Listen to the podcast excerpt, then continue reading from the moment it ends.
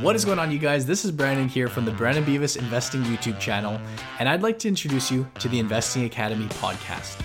This new audio outlet for us is going to be a platform where we can share our insights on the Canadian stock market as it pertains to long term investors. If you're coming to this podcast to learn about things like day trading and swing trading and Forex trading, I'll tell you right now, this is probably not the podcast for you.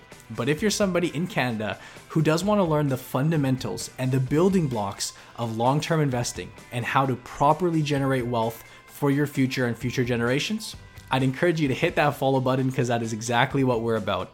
We'll be sharing all types of content here from repurposing our YouTube videos in audio form so you can listen to them at the gym, on your way to work, or before bed, really, whatever you like to do with your podcasts. We're also going to be doing one off interviews and even a variety of bonus podcast specific episodes. So if any of that sounds good to you, we'd love to have you subscribe. We thank you for your support and we hope that you enjoy the content.